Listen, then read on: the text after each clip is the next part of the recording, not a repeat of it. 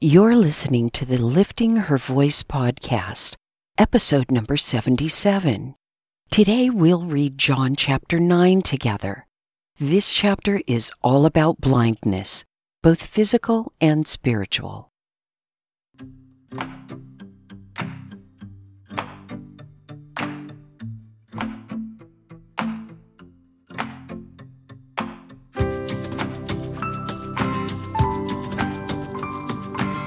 Welcome to the Lifting Her Voice podcast. I'm your host, Joy Miller, and I invite you to grab your Bible and join me as we simply read God's Word together. Some things require discipline, and sometimes that's just not easy to muster by yourself, no matter how badly you want to do it or how much you know you should. It's just easier to do it with a friend. So refill your coffee or tea, get comfortable in your favorite chair, and follow along as I read aloud.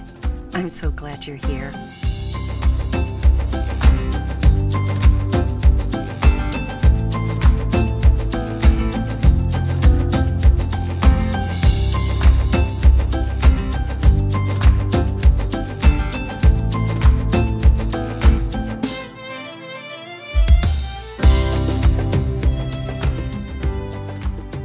Would you pray for us?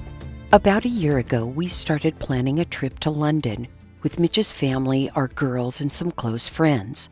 It's a joy for us to get together, and especially this time, since several have never been to Europe. We have been so excited, sending out little newsletters, exploring excursions and the culture. I love Mitch's family. I shamelessly made them my own from the very beginning, and I know nothing of the usual stories about in laws. However, I suppose I don't need to say that most of the reservations were made before COVID. We've been pretty relaxed about it, thinking surely travel will open up before we go. We still have a few months, but with every news story about travel restrictions, the less relaxed we are. I hope it doesn't sound self serving to ask you to remember us in prayer. There are so many people who are suffering during this pandemic. We are grateful for every provision we have. We are praying that He would make a way for us to go as planned and ask you to join us in that prayer. Thank you. John chapter 9 As he was passing by, he saw a man blind from birth. His disciples asked him, Rabbi, who sinned, this man or his parents, that he was born blind? Neither this man nor his parents sinned, Jesus answered. This came about so that God's works might be displayed in him. We must do the works of him who sent me while it is day. Night is coming when no one can work. As long as I am in the world, I am the light of the world. After he said these things, he spit on the ground, made some mud from the saliva, and spread the mud on his eyes. Go, he told him, wash in the pool of Siloam, which means sent. So he left, washed, and came back seeing. His neighbors and those who had seen him before as a beggar said, Isn't this the one who used to sit begging? Some said, He's the one. Others were saying, No, but he looks like him. He kept saying, I'm the one. So they asked him, Then how were your eyes opened? He answered, The man called Jesus made mud, spread it on my eyes, and told me, Go to Siloam and wash. So when I went and washed, I received my sight. Where is he? They asked. I don't know, he said. They brought the man who used to be blind to the Pharisees. The day that Jesus made the mud and opened his eyes was a Sabbath. Then the Pharisees asked him again how he received his sight. He put mud on my eyes, he told them. I washed, and I can see. Some of the Pharisees said, This man is not from God, because he doesn't keep the Sabbath. But others were saying, How can a sinful man perform such signs? and there was division among them. Again they asked the blind man, What do you say about him, since he opened your eyes? He's a prophet, he said. The Jews did not believe this about him, that he was blind and received sight, until they summoned the parents of the one who had received his sight. They asked them, Is this your son, the one you say was born blind? How then does he now see? We know this is our son, and that he was born blind, his parents answered. But we do not know how he now sees, and we don't know who opened his eyes. Ask him. He's of age. He will speak for himself. His parents said these things because they were afraid of the Jews, since the Jews had already agreed that if anyone confessed him as the Messiah, he would be banned from the synagogue. This is why his parents said, He's of age, ask him.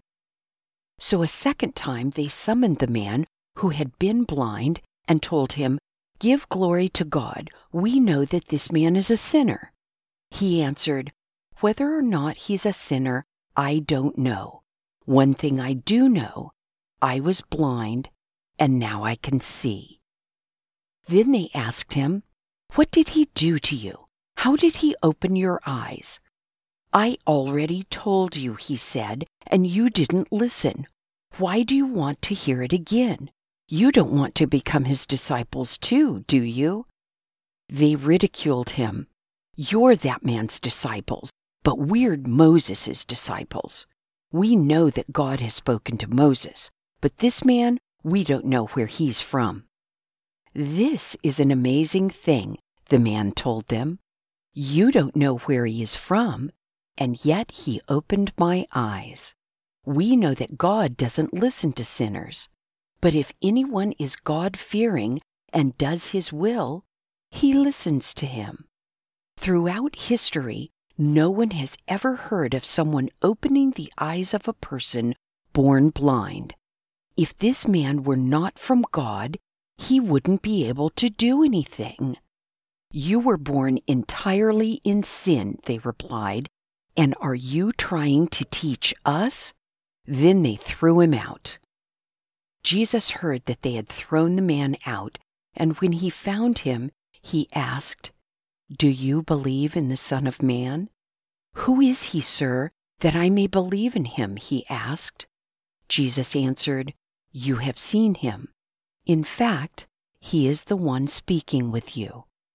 I believe, Lord, he said, and he worshiped him. Jesus said, I came into this world for judgment, in order that those who do not see will see, and those who do see will become blind. Some of the Pharisees who were with him heard these things and asked him, We aren't blind too, are we? If you were blind, Jesus told them, you wouldn't have sin. But now that you say, We see, your sin remains. I love this story. It is so real. We all know people. Okay, maybe some of us have been those people from time to time who just keep asking the same question until they get the answer they want. This was not a good day for the Pharisees. No one was giving them the answer they wanted. But if I had to pick one moment among all these favorites, it would be the disciples' question to Jesus at the very beginning of the chapter. They observed this disabled man and assumed that someone must have sinned, either him or his parents. Disconnecting from the belief that if good things happen to a person, that person must be good, and vice versa, was probably one of the hardest preconceived notions for the disciples to overcome. It teaches us that God uses us and our circumstances to show Himself, not to punish us, not to show that we sinned or that someone sinned, but to show Himself. And yes, sometimes that supporting role is hard but we have the joy of knowing we were used by God for His good purposes. Let's pray. Dear Jesus, this chapter makes me smile in so many places, but it is equally sobering in others. Remove the scales from our eyes, Lord. Help us not to be spiritually blind, but to see. Amen.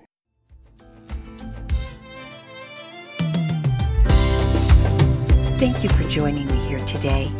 I pray God will grow in you what has been planted and watered here. In this time of unprecedented struggle worldwide, we can look to God for guidance and comfort. Be sensitive to those in your circle of influence who need a word of encouragement and invite them to join us. If you like the show, it would be great if you'd give it a five star review. Don't forget to subscribe wherever you get your podcasts. See you right here tomorrow. Be well.